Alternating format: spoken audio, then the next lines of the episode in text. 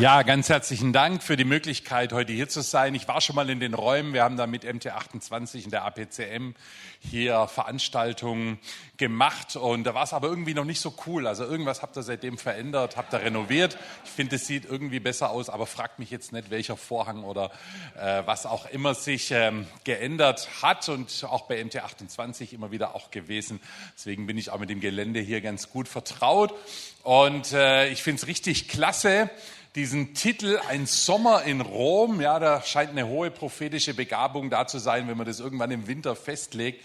Und wenn man heute hier unterwegs war, dann haben wir wirklich diese tiefrömischen Temperaturen hier auch. Und äh, das ist eine super Sache. Ich finde es auch richtig toll, dass ihr den Römerbrief miteinander durchnehmen, dass ihr euch wirklich über Wochen Zeit nehmt, das auch anzuschauen. Ich habe dir auch vorhin im Gespräch gesagt, ich kenne Gemeinden in Amerika, die haben das über anderthalb Jahre gemacht.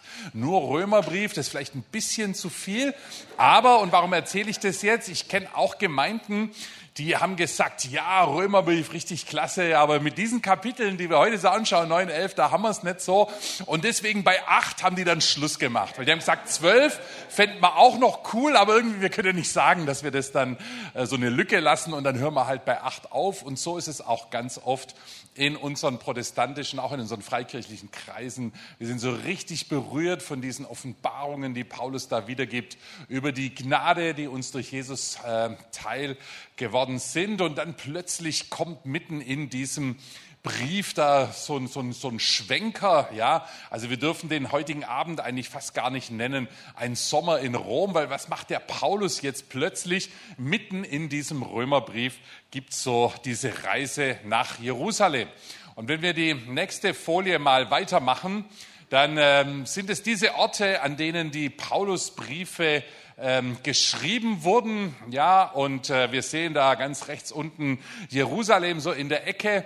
Und dann sehen wir, wie das in Kleinasien, heutige Türkei, dann die Orte in Griechenland waren. Und dann ganz oben in der Ecke dieses Rom, das fällt uns doch ein bisschen auf, weil was wird hier deutlich? Es ist eigentlich von den Briefen, die wir haben, der Ort, der auch geografisch, kulturell, mentalitätsmäßig, was du alles willst, am weitesten weg, ja, von Jerusalem gewesen ist. Und dann ausgerechnet denen, die so weit weg sind, ja, auch in ihrem Leben und Denken, in der Hauptstadt, ja, bringt der Paulus drei Kapitel über Israel und holt da ganz weit auch nochmal aus ins Neue Testament. Und wenn wir die nächste Folie weitermachen, dann ist das auch ein Aspekt, wenn ihr den Römerbrief anschaut, der diesen Brief wirklich einzigartig gegenüber den anderen Briefen des Paulus auch macht, dass er sich diese drei ausführlichen Kapitel nimmt, um diese Reise durchzuführen nach Jerusalem. Und falls du selber keine Reise nach Jerusalem schon länger mehr erlebt hast, ne, weil deine Kindergeburtstage und so weiter, wo das so üblich war oder in der Jungschar, wenn es schon eine Weile her ist, dann werden wir heute Nachmittag so eine Reise auch ein bisschen durchführen. Und warum? Was war dem Paulus hier wichtig? Ja, äh, was wollte er diesen Römern, die so weit weg und so fern sind, mitteilen? Genau dieses Thema, was heute Nachmittag, heute Abend auch gestellt ist. Warum Israel dir wichtig sein sollte, in Klammer, auch wenn du tausende Kilometer weg wohnst, auch wenn du mit der Geschichte der Juden überhaupt nichts am Hut hast, so wie es nämlich den Leuten in Rom auch gegangen ist, warum Israel dir wichtig sein sollte, das war auf seinem Herzen. Und man kann sich ja schon fragen, so im Neuen Testament, wo wir voll im Bund der Gnade durch Jesus Christus auch leben, im neuen Bund, ja, was haben denn dann Gottes Erwählungen, was haben seine Bundesschlüsse aus dem ersten Teil der Bibel mit Menschen in der neutestamentlichen Gemeinde zu tun, die jetzt unter dem Bund von Jesus leben? Ist da noch irgendeine Verbindung? Gehört es noch irgendwie zusammen? Ja, oder, oder ist da ein totaler Cut? Wie muss man das verstehen? Das war eine wichtige Frage in der Urgemeinde. Ja, manche haben die sogar so beantwortet, wir machen alles so wie bisher und wehe, du kommst in den Gottesdienst Und ich sage es mal ein bisschen hart, aber das haltet ihr aus. Es war damals eben ein Riesenthema. Wehe, du kommst in den Gottesdienst und bist nicht beschnitten. Ja, da war schon mal ordentlich Stress in der Hütte. Und andere haben gesagt, hey, lass diesen alten Zinnober, ja, lass diesen alten Staub, ja. Hey, jetzt in Jesus ist Freude und was die da früher in der Wüste da im Sinai und sonst wo erlebt haben, weit weg von uns. Ja, und irgendwo dazwischen steht der Apostel Paulus und sagt, ich will, dass diese neutestamentlichen Gemeinden, die entstanden sind und die auch sich ja immer mehr geografisch von Jerusalem entfernen. Und wir wissen, der Paulus hat ja bis Spanien auch geträumt und ähm, dann auch äh, gearbeitet. Aber ich will, dass die verstehen, es gibt eine Herkunft, es gibt einen Ursprung, es gibt eine Sache, mit der wir verbunden sind obwohl die neuen Leute, die in diese Gemeinden dazukommen, überhaupt keine Ahnung davon haben. Deswegen nimmt er sich diese drei Kapitel und äh, wenn wir gerade die nächste Folie noch mal reinmachen, habe ich das in einer Frage noch mal oder in zwei Fragen zusammengestellt. Ja, warum unterbricht Paulus inhaltlich den Römerbrief, nachdem er so triumphierend über Gottes Werk durch Jesus Christus da acht Kapitel wirklich enthusiastisch unterwegs ist und dann redet er plötzlich drei Kapitel über Israel und entwirft eigentlich auch eine in seinen Briefen einzigartige Israel-Theologie. Ja, und warum eben diese ferne Gemeinde in Rom? Was sollte sie über die Erwählung von Israel wissen? Und die Antwort darauf, die kommt genau in den ersten Versen in diesem neunten Kapitel, wenn wir gerade die Folie einmal weitermachen. Und da gibt Paulus einen tiefen Einblick, zunächst gar nicht mal hin zu den Juden oder nach Israel oder nach Jerusalem, sondern gibt einen tiefen Einblick in sein Innenleben. Und das finde ich immer besonders kostbar beim Apostel, auch in Timotheusbriefen und so weiter, wenn wir richtig spüren, was hat ihn echt auch so im Herzen bewegt. Und nachdem es vorher, ja, am Schluss des achten Kapitels noch so eine total begeisternde Feststellung gab, nichts kann uns scheiden von der Liebe Gottes, Engel und Mächte. Also Paulus wirklich auf so einem Höhepunkt auch unterwegs war, geht es genau im nächsten Vers, und es ist mal ganz gut, wenn wir die Kapitel dann auch ein bisschen miteinander verbinden. Äh, Im Kapitel 9, Vers 1 sagt er, ich könnte es mitlesen, ich sage die Wahrheit in Christus, ich lüge nicht, wobei mein Gewissen mir Zeugnis gibt dem Heiligen Geist dass ich, und jetzt kommt's, erstens große Traurigkeit habe und zweitens unaufhörlichen Schmerz in meinem Herzen, denn ich selbst, ich habe gewünscht, verflucht zu sein von Christus, weg für meine Brüder, meine Verwandten nach dem Fleisch, die Israeliten sind. Und das ist schon ein bisschen der Hammer. Man denkt, hey Paulus, bist du ja gerade emotional irgendwie so richtig runtergekippt oder was ist hier? Du willst verflucht sein von Christus, den du ein Kapitel vorher da noch gelobt hast, was er alles für dich getan hat. Aber Paulus offenbart hier diesen tiefen Schmerz, weil er ist so begeistert über das, was Jesus geschaffen hat und gleichzeitig in seinem Herzen aber so betrübt, dass dieses jüdische Volk, unter denen alle diese Wunder und die Kreuzigung und Auferstehung und der Pfingsttag und so weiter geschehen sind, dass genau diese Leute doch in einer großen Mehrheit ablehnend, verfolgend, ja, Paulus war ja selber einer dieser Verfolger und auch völlig abgrenzend unterwegs ist. Und das hat ihn fertig gemacht. Er hat gesagt, wie kann Gott so viel tun? Wie kann Gott sich diesem Volk so ganz besonders offenbaren? Und dann haben diese Leute so eine ablehnende Haltung, was er ja selber auch gespürt hat, wenn er bei Juden das Evangelium von Jesus gepredigt hat. Ja, warum glaubt denn nach all dem, was hier geschehen ist, nicht ganz Israel an Gott, obwohl sie sein Volk sind? Warum bekehren sich irgendwelche griechischen Korinther und kleinasiatischen Galater irgendwie einfacher? Ja, gibt's auch Probleme und so weiter. Aber einfacher. Aber warum so eine Halsstarrigkeit ausgerechnet in diesem Volk, was Gottes Offenbarung empfangen hat? Wenn wir gerade die Folie noch mal weitermachen, dann könnte man recht schnell antworten, Paulus, hast du es denn nicht kapiert? Hey, neuer Bund, ja, jetzt sind die Heiden dran mit den Alten und so, die haben es irgendwie vermasselt, da läuft jetzt nichts mehr. Ja, warum bist du da noch unterwegs? Und genau damit solche komischen Gedanken, die wir in der Theologie und in der Gemeinde bis in die heutige Zeit auch vorfinden, keinen Platz haben, zählt der Paulus hier nochmal so eine ganze Liste auf. Und ich lese nochmal diesen Vers ab 1, den ich gerade schon hatte, und dann lesen wir weiter und dann sehen wir was Interessantes. Ja, ich selbst habe gewünscht, verflucht zu sein von Christus, weg für meine Brüder, meine Verwandten nach dem Fleisch, die Israeliten sind deren. Und jetzt zählt Paulus auf, was denen alles noch gehört im neuen Bund, deren erstens nach wie vor auch bei Jesus die Sohnschaft ist und zweitens nach wie vor die Herrlichkeit und drittens nach wie vor die Bündnisse und viertens nach wie vor die Gesetzgebung und fünftens der Gottesdienst und sechstens die Verheißungen und deren siebtens die Väter sind und aus dem achtens dem Fleisch nach der Christus ist, der über allem ist, Gott gepriesen in Ewigkeit. Amen. Und das schafft Paulus hier in diesen acht Punkten, den Römern zu sagen, hey, da gibt's Leute, von denen habt ihr keine Ahnung. Da gibt es Offenbarungen Gottes, von denen habt ihr noch nie was gehört. Ihr wisst nicht mal, wo der Sinai ist. Und wenn ihr den Namen Mose hört, dann müsst ihr erst mal googeln, würde man heute sagen. Aber damals hatten sie das nicht zur Verfügung. Ja, da saßen ja Leute drin, ohne irgendeinen blassen Schimmer dieser Sachen.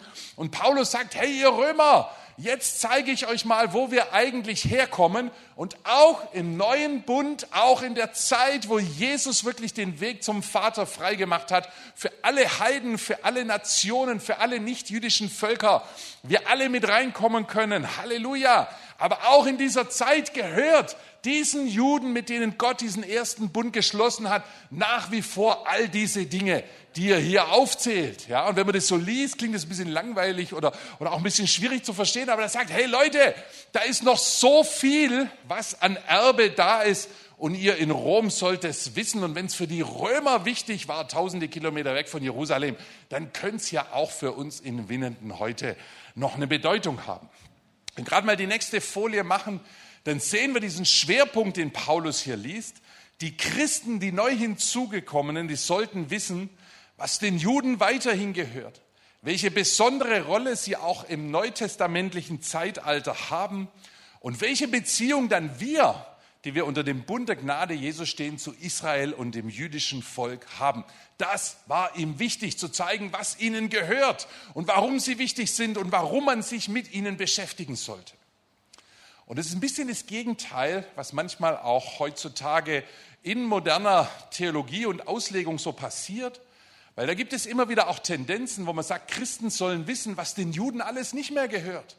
Weil jetzt sind doch wir hier, hey, die Gemeinde Jesu, ja, die haben's vermasselt. Schau mal, was alles schiefgegangen ist. Aber seit der Herr uns hinzugenommen hat, ja, ist doch alles so viel besser.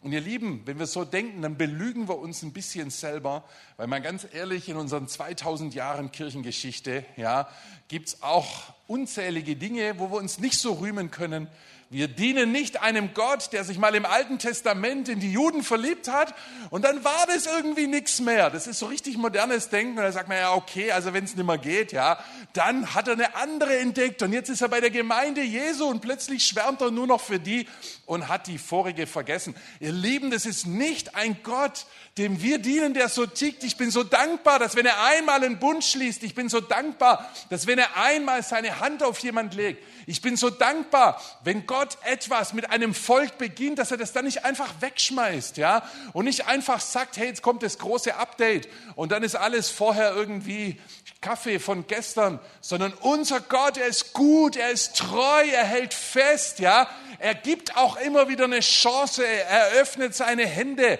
Er ist ein Gott der Gnade und der auch immer wieder den Juden, aber auch unzähligen von uns Nicht-Juden, ja, in den letzten tausenden Jahren gesagt hat, hey Leute, auch wenn was schiefgegangen ist und wenn ihr umkehrt, ihr könnt immer wieder zu mir kommen. Das ist unser Gott und diese lange Treue, ja, diese ganz besondere Liebe Gottes über Jahrtausende, dieses Festhalten, diese Zuverlässigkeit Gottes auch in seinen Erwählungen und Entscheidungen, die zeigt der Paulus hier den Römern auf. Und ich denke, das ist nicht nur Zeug fürs alte Rom, sondern das sind Sachen, die können uns heute noch begeistern, weil es ein Gott ist, dem wir dienen.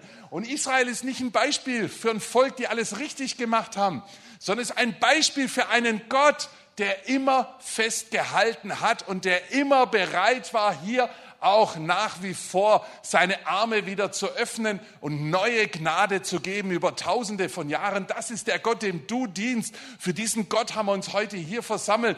Und das wird uns deutlich, nicht am perfekten Verhalten Israels, absolut nicht, sondern an einem guten Gott, der genau das Gegenteil von dem ist, was wir Menschen sonst so darstellen die dann auch eben die Dinge über Bord werfen, sagen, hey, mit dem schaffe ich nimmer, den schmeiße ich raus, das hat hier keinen Wert mehr und so weiter. Hey, unser Gott, er hält fest und ihn feiern wir. Deswegen heißt es übrigens auch Gottesdienst, weil wir Jesus feiern, nicht nur im Lobpreis, sondern auch in diesen Versen des Paulus. Und deswegen, wenn wir die nächste Folie reinmachen, habe ich einfach mal gesagt, Paulus sagt, hey, das gibt hier ein Erbe, was alle wissen sollten, ja, und ein Erbe, wo man herkommt, das darf wiederentdeckt, das darf geschätzt werden, das darf auch immer wieder neu ausgegraben werden. Ganz herzlichen Dank. Der Sommer in Rom, der braucht einfach dann auch ein bisschen mehr Wasserverbrauch, als es sonst üblich ist. Und wer sich bisher mit diesem Erbe gar nicht beschäftigt hat, Wer gedacht hat, hey, mein geistliches Zentrum ist ja irgendwo in Redding oder irgendwo in Pensacola oder irgendwo in Bethel, ja, oder in Springfield, Missouri, da habe ich mein Diplom herbekommen oder was weiß ich, in Erzhausen oder wo jeder sich so wohlfühlt, in Wittenberg oder in Rom.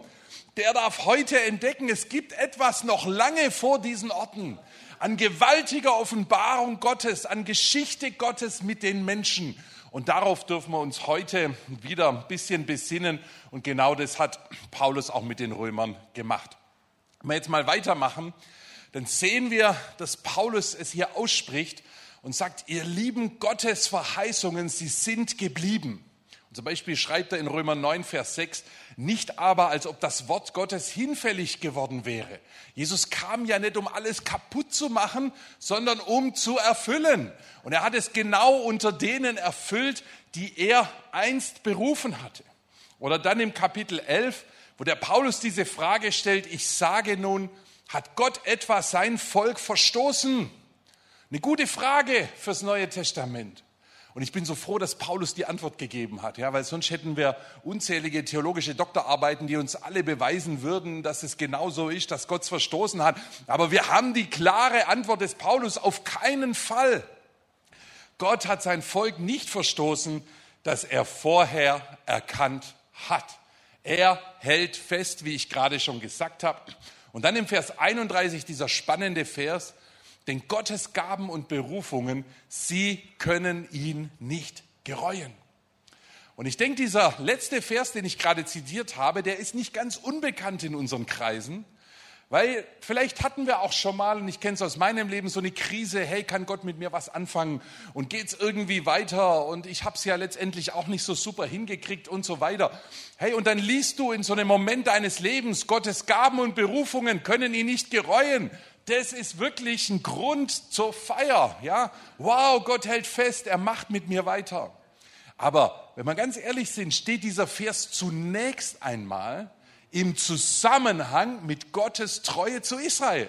Was ja nicht heißt, dass wir das nicht heute, 2000 Jahre später, auf unsere aktuelle Berufungssituation auch äh, anwenden können. Aber ursprünglich heißt es, Gottes Gaben und Berufungen können nicht, nicht gereuen im Zusammenhang, dass Gott an Israel auch festhält. Und ich denke, das ist auch mal ein interessanter Zusammenhang, auf den sich lohnt, ein bisschen zu schauen.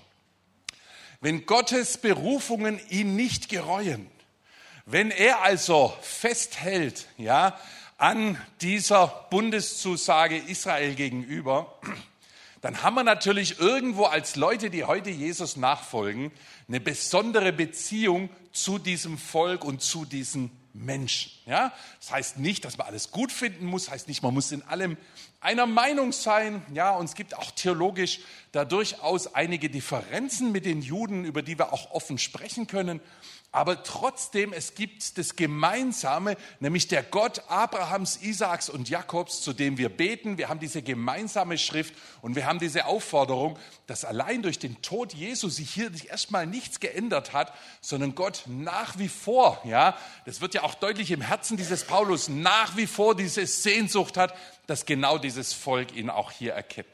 Und ihr seht hier im Bild schon angesprochen, hier von MT28 ausgesandt, der Jürgen Bühler mit seiner Frau Wessner, ja, auch alte Volksmissionsurgesteine mit dem Vater, der x Gemeinden hier gegründet hat. Wenn ich da manchmal in Volksmissionsgemeinden komme, bekomme ich Grüße ausgerichtet an irgendwelche Urväter. Ich weiß gar nicht, wer das ist, aber ich versuche es immer irgendwo auszurichten. Ähm, Und ihr seht hier den Rabbi, den Schmuel Baumann, mit dem wir zusammenarbeiten, ist ein orthodoxer Rabbiner und er glaubt nicht an Jesus. Ja? Er glaubt nicht, dass Jesus der Messias ist und trotzdem ist gemeinsames Gebet möglich, sind gemeinsame Aktionen möglich. Ich habe den in Deutschland hier auch schon in verschiedene Gemeinden gebracht und dann gab es erstmal so einen kleinen Kulturschock, auch wieso predigt heute ein Rabbi? Ich habe gesagt, du, der hat sich so viel mit dem Alten Testament beschäftigt, vielleicht ist da auch noch mal was drin, was du bisher noch nicht so gehört hast. Hör einfach mal zu. Und am coolsten war es eigentlich in Erzhausen, ja, als wir mit dem Schmuel Baumann da waren, weil so junge Theologiestudenten und so, die sind natürlich auch immer besonders heiß da, egal welchen Gastsprecher da irgendwo zu erwischen und auch ein bisschen dem auf den Zahn zu fühlen. Und es wurde dann schon fast ein bisschen ungemütlich, so die ein oder andere Frage, die da so eifrige Studenten brachten. Und so jüdische Rabbis, die haben da schon auch eine gewisse Gelassenheit und Weisheit. Und er hat gesagt, ihr lieben Theologiestudenten, die hier alles sitzt. Wir sind uns in ganz vielem einig als Christen und Juden, aber es gibt auch so einen Punkt, ähm, da haben wir eine verschiedene Ansicht, aber das können wir heute nicht klären. Aber hat er gesagt, wenn der Messias kommen wird, dann werde ich euch an der Hand nehmen und dann werde ich mit euch hingehen zum Messias und ich werde ihn fragen, bist du heute das erste oder das zweite Mal gekommen? Und er hat gesagt, und was der, was der Messias antworten wird, das wird auch für mich verbindlich sein. Und wenn es eure Version ist, dann soll es mir auch recht sein. Naja, da war die Atmosphäre wieder ein bisschen gelockert und äh, alle haben ähnlich so wie ihr ein bisschen gelacht und gegrinst und so. Es ging auch wieder weiter. Hey Leute, aber es ist in vielen Bereichen eben auch nicht nur, wir haben hier eine Wurzelpunkt, sondern das bedeutet auch, haben wir eine Zusammenarbeit, kennen wir uns, gibt es Dinge, die wir miteinander machen können, wo wir uns gegenseitig helfen unterstützen können. Auch ganz besonders nach all dem, was wir hier nicht nur in Deutschland, sondern auch unter dem Namen Jesu ja schon Juden angetan haben. Paulus geht dann weiter, wenn wir auf die nächste Folie gehen, im neunten Kapitel, dann in diesem Abschnitt, zweiten Abschnitt, ja, und er stellt nochmal ganz klar, hey, Gott ist nicht unfair, ja. Und er sagt ab Vers 14, was wollen wir nun sagen? Ist es Ungerechtigkeit bei Gott? Auf keinen Fall. Denn er sagt zu Mose, ich werde mich erbarmen, wessen ich mich erbarme. Und ich werde Mitleid haben, mit wem ich Mitleid habe so liegt es nun nicht an dem Wollenden, auch nicht an dem Laufenden, sondern an dem sich erbarmenden Gott. Und warum stellt Paulus das für die Römer klar? Weil die natürlich sagen könnten, hey, das ist ja irgendwie nicht ganz fair, dass dieser Gott, an den ich jetzt glaube und den ich in meinem Leben erfahren habe, da vor tausenden Jahren ein Volk genommen hat.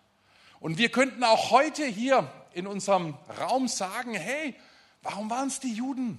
Warum waren es nicht die Schwaben? Ja? Oder irgendwie, was waren wir früher? Alemannen, Teutonen, Germanen, keine Ahnung, was jeder hier so für Vorfahren hat. Es kann auch ein bisschen bunter sein durch den Saal durch, aber warum gerade die? Und da haben wir ja auch die Offenbarung aus den ersten fünf Büchern Mose, wo es ganz klar heißt, hey, ihr seid nicht das größte Volk, ihr seid eigentlich das geringste, ihr seid auch nicht das tollste, ihr seid auch nicht das heiligste, sondern Gott hat sich dieser Menschen erbarmt und hat gesagt, ich nehme euch und will an euch ein Beispiel geben für die ganze Welt.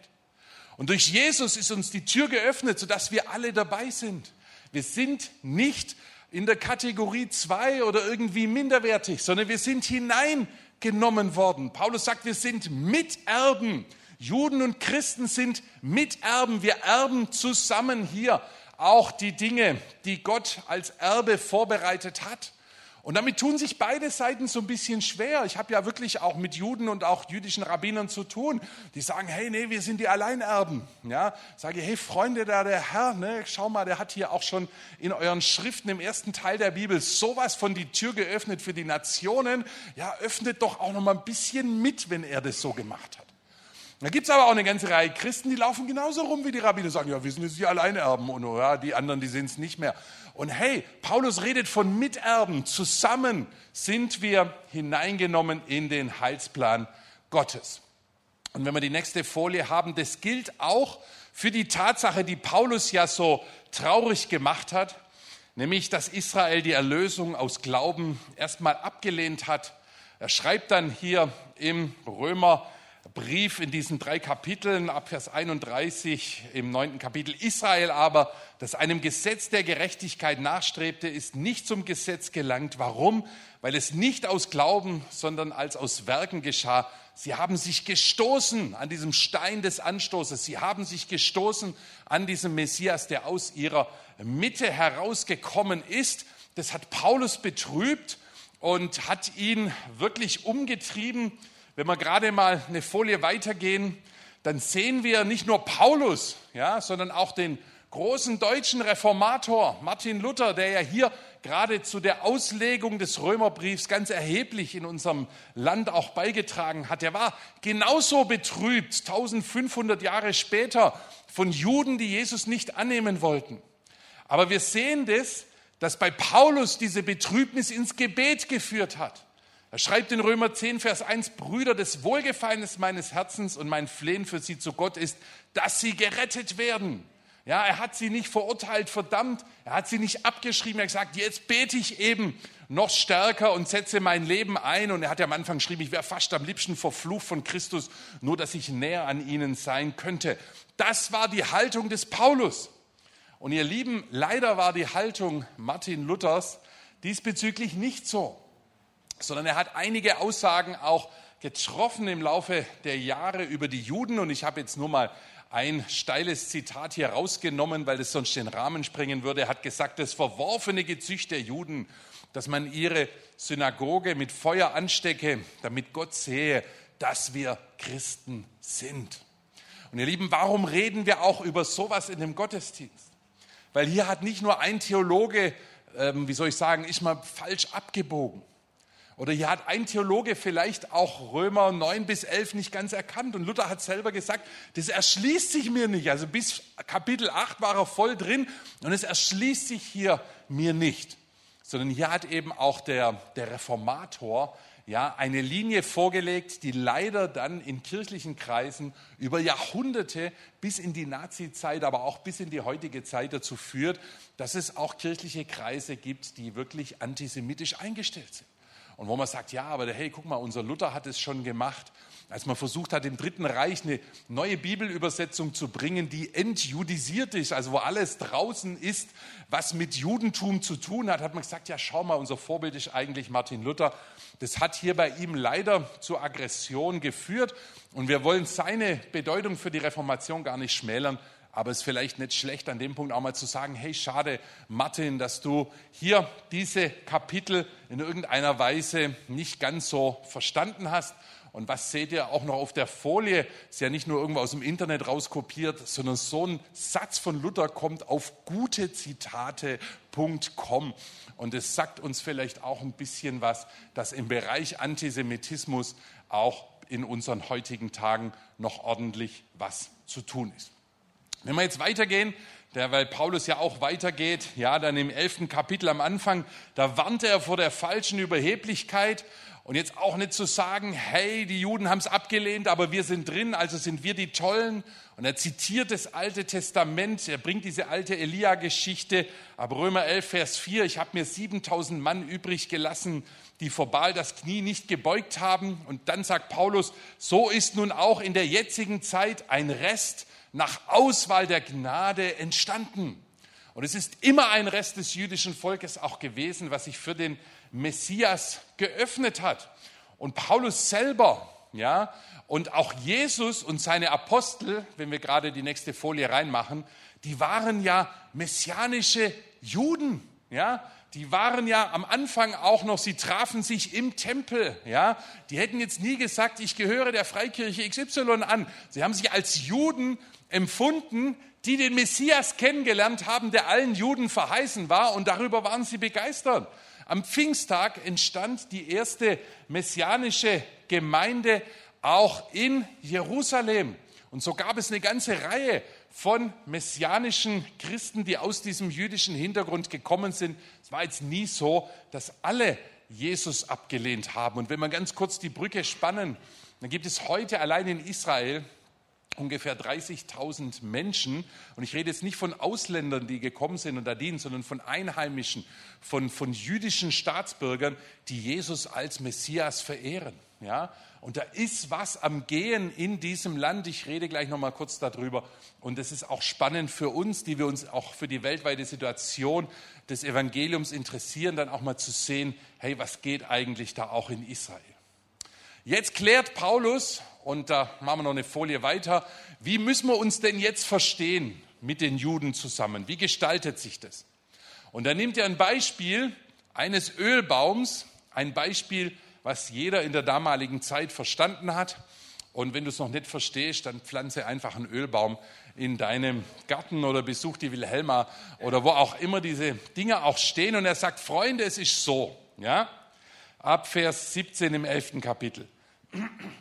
Wenn einige der Zweige herausgebrochen worden sind und du, ja, also ihr Christen, der du ein wilder Ölbaum warst, unter sie eingepfropft und der Wurzel und der Fettigkeit des Ölbaums mitteilhaftig geworden bist, so rühme dich nicht gegen die Zweige, wenn du dich aber gegen sie rühmst, du trägst nicht die Wurzel, sondern die Wurzel, sie trägt dich.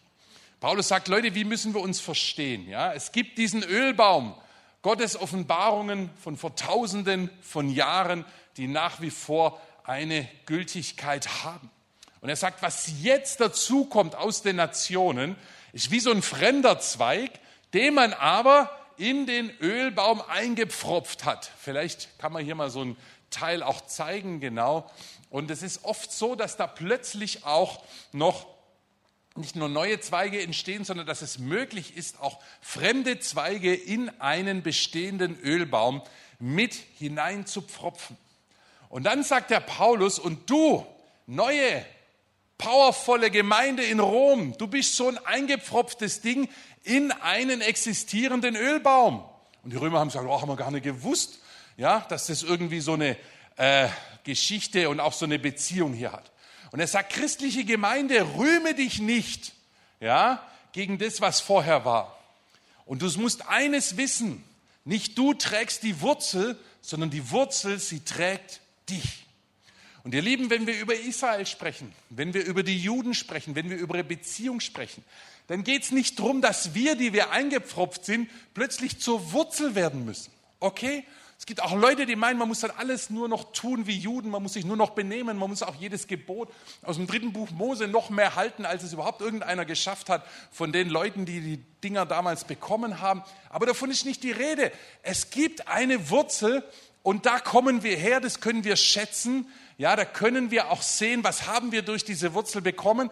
Aber wir dürfen heute ein Zweig sein, der raussteht. Eine Frucht, ja, das ist ja das, was man außerhalb vom Boden sieht, dieser Zweig, während die Wurzel unsichtbar drunter ist. Wir dürfen so ein Zweig sein, wir dürfen strahlen, wir dürfen uns unserer Identität freuen und trotzdem müssen wir diese Verbundenheit nicht leugnen mit dem, wo wir herkommen, sondern wir dürfen uns darauf besinnen, ja, und er sagt da auch, hey, nicht der Zweig ist der Tolle, auch wenn er sich manchmal so fühlt, sondern eigentlich ist der Zweig getragen durch diese Wurzel. Und das habe ich ja hier auch ein bisschen geschrieben. Das bedeutet auch, dass wir unsere Position als Christen erkennen und demütig annehmen können. Hey, wir sind nicht der Nabel der Welt, ja. Gottes Höhepunkte haben nicht mit uns begonnen, sondern früh hat seine Offenbarung gestartet und manche sagen, ja, altes Testament, alles nur so ein billiger Schatten. Hey, wenn wir die Herrlichkeit des Herrn hätten, ja, wie im Tempel von Salomo und so weiter, dann wären wir doch auch schon zufrieden in unseren Sonntagsgottesdiensten, oder? Also ganz ehrlich, der Herr hat da schon auch einiges hinbekommen. Nächste Folie. Und jetzt kommt noch mal so ein Feuerwerk des Paulus. Also er hat da auch ein bisschen seinen Schmerz und seine Depression dann auch überwunden, indem er sich da wirklich literarisch ausgelassen hat. Ja, hilft uns ja heute auch manchmal, wenn wir nicht so gut drauf sind, dann schreiben wir einfach mal alles raus. Weil jetzt sagt er, Leute in Rom, ab Kapitel 11, Vers 25, ich will nicht, Brüder, dass euch dieses Geheimnis unbekannt sei, damit ihr euch nicht selbst für klug haltet. Verstockung ist Israel zum Teil widerfahren bis die Vollzahl der Nationen hineingekommen sein wird und dann wird Israel auch gerettet werden. Und er sagt, ich spüre diesen Widerstand der Juden. Und durch die Kirchengeschichte hindurch spüren wir nach wie vor diesen Widerstand der Juden. Paulus sagt, er hat etwas wie eine Verstockung oder man kann es auch Betäubung ja, aus dem Urtext übersetzen, ist irgendwo stattgefunden. Schade, genau unter denen, unter denen Jesus gelebt hat. Aber Paulus sagt, diese Verstockung ist bis zu einem Zeitpunkt. Ja, das ist, ist nicht so eine dunkle Endzeitprophetie, alles wird schlimm und die haben keine Chance sondern er sagt bis zu einem Zeitpunkt, wenn nämlich die Vollzahl der Nationen, das heißt die Menschen aus allen Völkern, Stämmen und Sprachen hineingekommen sein werden ins Evangelium, dann wird auch noch mal was ganz Besonderes geschehen. Dieses Volk wird noch mal eine Berührung und Heimsuchung Gottes erfahren, wie es leider für kein anderes Volk drinsteht. Und auch sagen, oh, die Schwaben, die werden richtig noch mal getoucht und alle gerettet. Hey, steht hier nicht, sondern dann geschieht noch mal was Geistliches für Israel.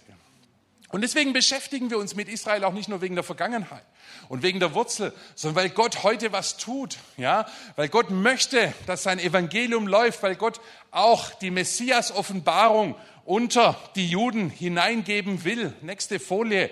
Und weil das Evangelium heute auch dorthin zurückkehrt, wo es begonnen hat, nämlich von Jerusalem, Judäa, Samaria bis an die Enden der Erde. Und heute wird es von den Enden der Erde auch wieder nach Samaria, Judäa und nach Jerusalem gebracht. Und an sowas kann man sich als neutestamentliche christliche Gemeinde auch beteiligen. Und dazu kann ich euch nur einladen. Manchmal machen wir für jede Ende der Erde irgendwas und für Israel machen wir gar nichts.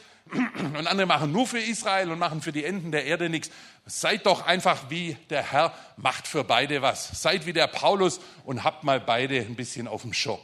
Und ich habe schon gesagt, Paulus kam dann raus aus seinem Tief und am Schluss so ein richtiger Lobpreis nochmal, ja, im Vers 33. Wow, was für Geheimnisse, welche Tiefe des Reichtums, der Weisheit als auch der Erkenntnis Gottes. Wie unerforschlich sind seine Gerichte, unausspürbar seine Wege. Was für ein Hammergott, der hier auch seine Geheimnisse offenbart. Und das ist eigentlich auch, mit dem wir heute schließen möchten, nämlich Gott zu feiern, zu sagen, was für ein Hammergott, der Großartiges tut. Und vielleicht können wir die nächste Folie noch einblenden. Eine Art, wie wir Gott feiern, auch diesen besonderen Aspekt ist jedes Jahr das Laubhüttenfest mit Tausenden von Menschen in Jerusalem aus 80, 90 Nationen, die kommen und mit den Juden gemeinsam auch äh, feiern. Und ich gebe euch noch eine Frage mit, bevor wir dann auch mit dem Gebet schließen. Wenn wir Ja sagen zu unserer geistlichen Wurzel, wenn wir heute sagen, okay, es ist etwas da vor uns, an das Paulus die Römer erinnert und an das er uns auch heute Abend erinnert hat, was bedeutet es? Was hat es für eine Auswirkung? Ändert es etwas in unserem Leben? Ändert es etwas in unserem Handeln? Ändert es etwas auch in den Dingen, die uns wichtig sind? Und ich möchte euch das bisschen auf den Weg auch mitgeben, dass ihr selber nochmal nachgrabt und sagt, hey, ich möchte mich mit dieser Wurzel auch beschäftigen. Ich möchte wirklich da nochmal mehr rausfinden, was steckt da drin. Und ihr habt ja super Theologen und auch geschulte Israel-Freunde hier in der Gemeinde, die können euch da auch weiterhelfen, weil es eine spannende Sache für jeden Menschen grundsätzlich ist, mal zu gucken, wo komme ich eigentlich her, was war so vor mir, was habe ich so ein bisschen als Erbe auch mitbekommen, obwohl ich mir dessen gar nicht so bewusst bin. Und wenn ihr einverstanden seid, dann würde ich gerne gemeinsam beten. Und dann fände ich es cool, wenn wir jetzt hier von Winnenden einfach auch nochmal Segen nach Israel schicken könnten. Weil das Wort Gottes auch sagt, betet für den Shalom, für den Frieden Jerusalems. Und seit diese Worte ausgesprochen wurden, ist Shalom wirklich ein Thema, auch für diese Region dieser Welt. Und ich fände es doch toll, wenn es möglich wäre, dass wir einfach nicht nur mit Information oder ein bisschen Motivation rausgehen, sondern jetzt nochmal mit dieser geistlich starken Atmosphäre, die hier ist, auch sagen, wir wollen Israel nochmal segnen. Das heißt auch alle Menschen, alle Kulturen, alle Völker, ja, egal welcher Religion und welcher Art in diesem Land nochmal segnen. Wir wollen beten, dass der Heilsplan Gottes, den Paulus hier ein bisschen aufgezeigt hat, auch geschieht. Und wir wollen auch die christliche Gemeinde von heute segnen, ja, dass sie sich in einer guten, in einer weisen, aber auch in einer biblischen Art und Weise immer wieder auch mit Israel und dem jüdischen Volk identifizieren kann. Und ich weiß nicht, wie er das sonst macht, aber wenn ich mal sage, steh doch einfach mal auf, ja, dann merke ich gerade, ich habe nicht die Kirchenordnung verletzt. Und dann lasst uns mal wirklich ins Gebet hineingehen. Und himmlischer Vater, wir danken dir heute für diesen Nachmittag. Was für ein Reichtum, was für eine Art auch von dir, wie Paulus das beschrieben hat, wo du hier Dinge festgelegt hast, die wir nach tausenden Jahren ausgraben und verstehen können. Und ich danke dir, Herr, für diese Wurzel. Ich danke dir, Herr, für, die, Herr, für diese Herkunft. Ich danke dir, Herr, Herr, für alles, was du getan hast in den verschiedenen Bundesschlüssen mit Abraham, mit Mose, mit David und dann auch mit einem Sohn Jesus Christus. Herr, wir danken dir, dass du uns hier eingepfropft hast, dass du uns reingenommen hast in deinen Heilsplan, dass wir dazugekommen sind. Und heute möchten wir die segnen, die schon vor uns da von dir berührt waren. Wir möchten das jüdische Volk segnen in Israel, aber auch in Deutschland. Herr, wir möchten die Menschen segnen, jüdischen Glaubens, dass sie hineingenommen werden in deinen Segen, in deinen Strom, aber auch in deine Verkündigung. Herr, wir möchten beten, dass diese Verstockung aufgehoben wird. Wir möchten beten, dass der Messias sich offenbart. Wir möchten beten, dass das Reich Gottes kommen kann in mächtiger Weise.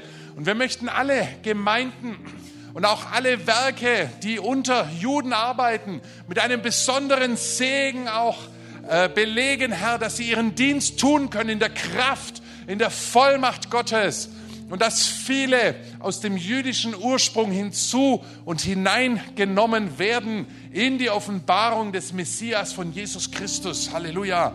Herr, wir segnen auch jüdisches Leben hier in Deutschland, hier im Raum Stuttgart. Herr, wir beten, dass wir für die Juden, die wir als Deutsche so verfolgt und zerstört und fast ausgerottet haben, dass wir heute ein Segen sein können. Herr, ich bete, dass wir aufstehen gegen Antisemitismus. Ich bete, dass wir nicht mehr wegschauen wie unsere Vorväter über Entwicklungen auch in unserer Gesellschaft, wo Juden diskriminiert und verfolgt werden. Und ich möchte diese Gemeinde auch segnen, Herr, dass sie im Willen Gottes das Reich Gottes bauen kann. Ich möchte beten, dass die Kraft Gottes schenkt, dass das erreicht werden kann, was du durch die Gemeinde hier tun möchtest. Ich möchte beten, dass die Berufung Gottes gelebt werden kann. Und auch die Berufung Gottes gegenüber den Heiden, die Berufung Gottes gegenüber den Enden der Welt, aber auch die Berufung Gottes gegenüber den Juden und den Menschen, die in Israel leben. Und da beten wir um deine Führung, da beten wir um deine Hilfe und da beten wir um deine weitere Offenbarung weit über diesen Abend heraus. In Jesu Namen. Amen.